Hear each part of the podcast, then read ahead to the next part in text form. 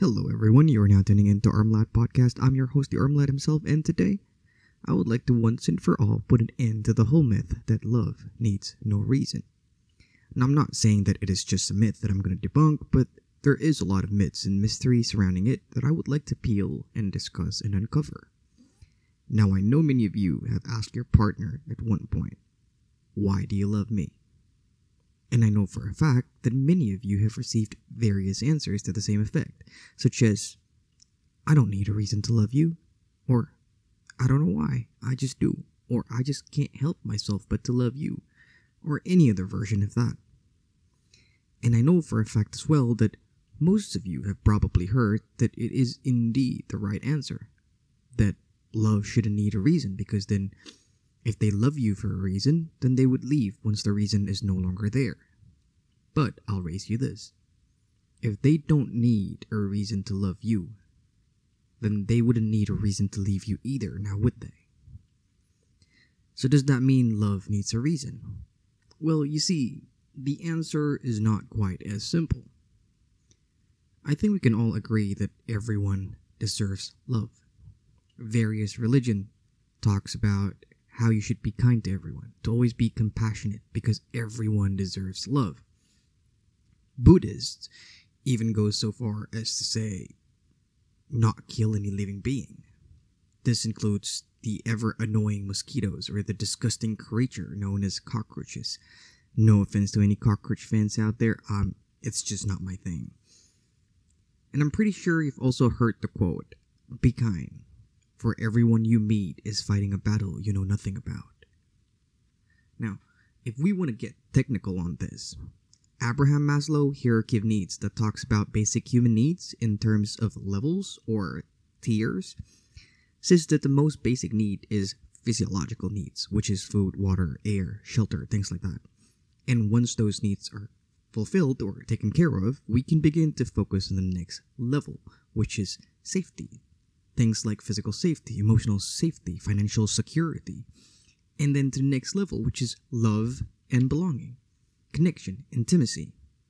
And once those are met, we can go to esteem, which is self-esteem and confidence. And then slowly but surely work towards self-actualization, which is basically the pinnacle of human potential. Carl Rogers posits that in order for growth to happen, in order to help people to self-actualize, we, as counselors, and I say we because I think at this point I'm allowed to say that I'm officially a counselor now, but that's beside the point. We, as counselors, need to give unconditional positive regard. And I mean unconditional. It's not to say that regardless of who is sitting in front of us, we have to agree with everything they say, or that we have to like them or love them. The truth is, sometimes a counselor might refer you to someone else due to conflict of interest, because it would be immensely difficult for victims of abuse to even sit with, let alone empathize with, perpetrators of abuse. Even if someone could, they would undoubtedly have put in months or even years of healing. And not the kind of healing where you go on vacation to Bali and get shit-faced drunk for the umpteenth time. Healing is an ugly and painful process.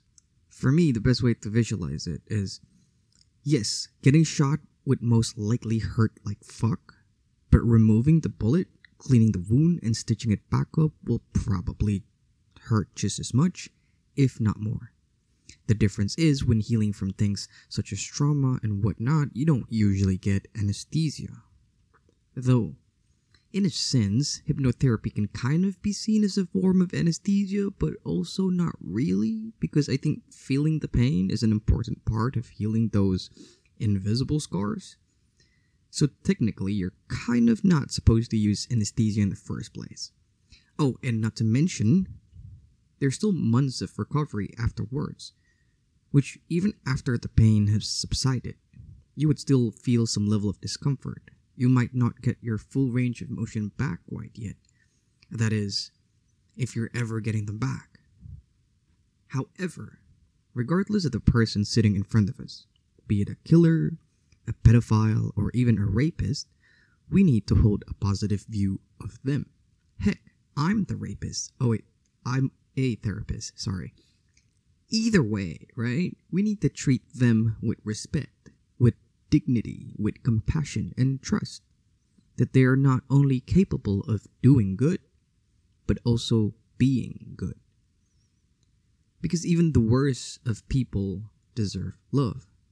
We deserve love not because we are pretty or smart or kind.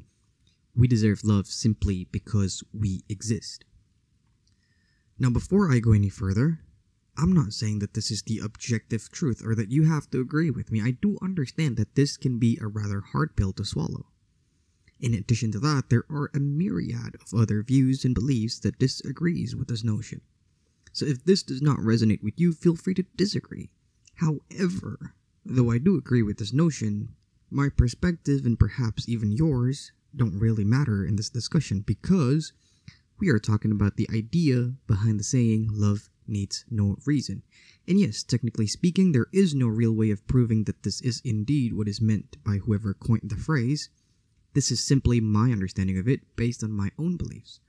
So feel free to disagree. Feel free to interpret this however you want. I'm just sharing you my perspective based on what I know today. Who knows? I might make another episode on this one day talking about how wrong I was. Anyhow, I believe that the idea behind love needs no reason is because regardless of who you are and what you did and whatever reason anyone may have for loving you, it really doesn't matter because at the end of the day, you deserve love, which means I don't need a reason to love you because you deserve to be loved. I can have one. Heck, I can have multiple reasons to love you. But I don't need them because I don't need a reason to love you. But if everyone is just as deserving of love, that means that I don't need a reason to love anyone or everyone.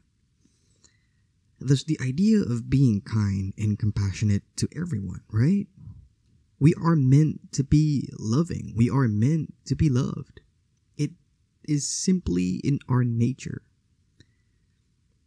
Thus, if you believe in the idea that love needs no reason, then there really is no reason for you not to be loving and compassionate to anyone and everyone. And if you're not, if you're only ever sweet to that one person who just so happens to be also sweet to you, no offense, but I call bullshit.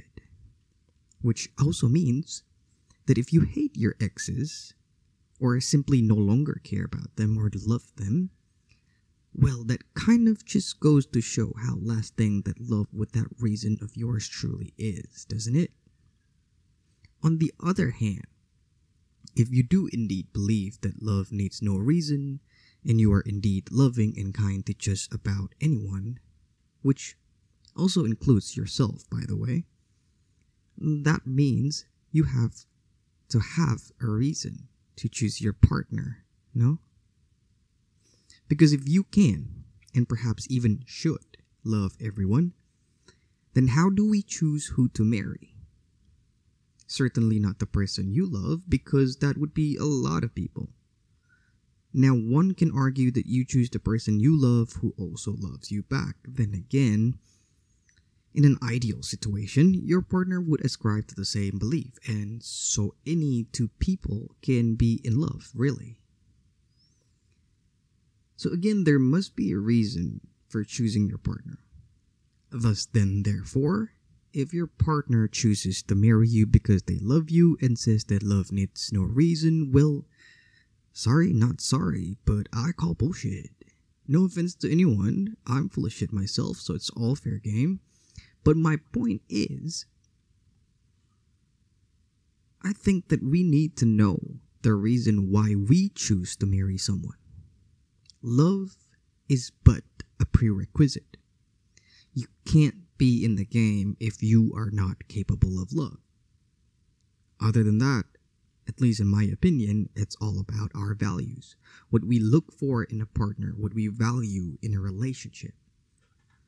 Personally, I value connection, authenticity, genuineness, vulnerability. That's why I'm a counselor. That's why I gravitate towards people who hold the same value. That's why I tend to fall for people who are unapologetically themselves. And sometimes that means I fall in love with them because they did something hilarious at the most inappropriate timing. It's like falling in love with the most embarrassing person at a wedding, or worse, a funeral. Not that it ever happened, but you get the picture. It's a pretty weird reasoning to fall for someone, especially if you look at it at a surface level. Also, like most people, I value the things I don't have. Things like discipline, or organizational skills, or joy, or the will to live. Not to say that I want to die, but if you know me, I'm a rather melancholic person. I'm quite reserved and often silent or even soft-spoken. Not that I am incapable of being loud and fun and energizing. It's just that my natural resting state is on the other side of the spectrum. So I value someone who is on the side of the spectrum that is in direct opposition to mine. That way, not only that they are different from me, but they are complementary to me. The same way colors that are in direct opposition to one another complements each other. That's why we call it complementary color combinations. So yes, love is unconditional. And perhaps that is how it should be. But relationship should never be unconditional. There has to be logic to that decision. There has to be rhyme to your reason. You are free to choose whatever logic or line of reasoning that makes sense to you. I simply choose to align with my values because that seems to be the most logical reasoning to make that decision for me. Though I couldn't exactly say that it has served me well, because my values have changed quite a bit over the years. And I think it will continue to change over the years. And I couldn't simply change partners every time my values change now, could I? I think that in a world full of impermanence, where everything is temporary and fleeting, the fact that marriages could last at all is a miracle. Thus, I think most importantly, I would like to be with someone who truly understands what it means to have something as permanent as that in a world where nothing is. Though, if I'm being completely honest, marriages are probably only as permanent as a permanent marker, meaning that it's simply permanent until someone decides to erase it. It's not impossible. Anyone can probably do it. It merely takes quite the effort. But someone who truly understands what it means to have something as permanent as marriage or love in a world full of impermanence, they would understand just how temporary these moments of sadness or anger or disappointments could be in comparison. And that would give them the ability to hit the pause button in the middle of an intense and heated argument simply to say, "Hey, I just would like to remind you that despite all this, I still love you. Also, I'm hungry. Can we order something before we continue? It doesn't seem wise to argue with an empty stomach." It would give them the ability to sit with someone who has had 999 failures with nothing to show, aka me, and say, "Hey, that's alright, we'll get it next time." Someone who truly understands to never leave a conversation with a bitter ending because any conversation could have been our last. Someone who does not waste their time on pride or shame to let me know how much they love me and appreciate me because our days are numbered. Someone who knows how to love. And that is why love is the prerequisite, right? Once that prerequisite is met, you're kind of just choosing your flavor, like picking your icing on the cake. And the only difference is their flavor will always change and your taste will always change. Sometimes you'll be on the opposite ends of one another and you can't be further apart. Seems like, at least.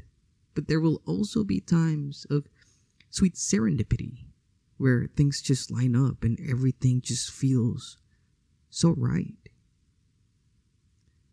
Those will be the times where we know we have experienced most, if not all that love has to offer, from its worst down to its best, and see that regardless of whether it's the worst, the best, or anything in between, there will always be something to gain and something to lose. Those will be the times where we fall in love with our partner over and over again, falling deeper and deeper each time. It is precisely these shared moments of genuineness when you are at your lowest and your partner chooses to stay by your side and cheer you up the way they know how, be it through food or cuddles or head pats, through acts of services or comforting words, through entertainment using their top-notch humor or world-class dancing skills, or when you are at your best and you are able to set up just the perfect date for them, like a late-night drive to watch the sunset from the hills, or cuddling in bed, watching her comfort movie for the 57th time with her favorite chips and dips. And as these shared moments pile up day after day, slowly but surely we are finding more and more reasons to love the person that has been with us through thick and thin, for better or for worse. Yes, love indeed needs no reason. But you? Well, you do. It's been me, Armlad. Thank you for listening, and I'll see you in the next episode.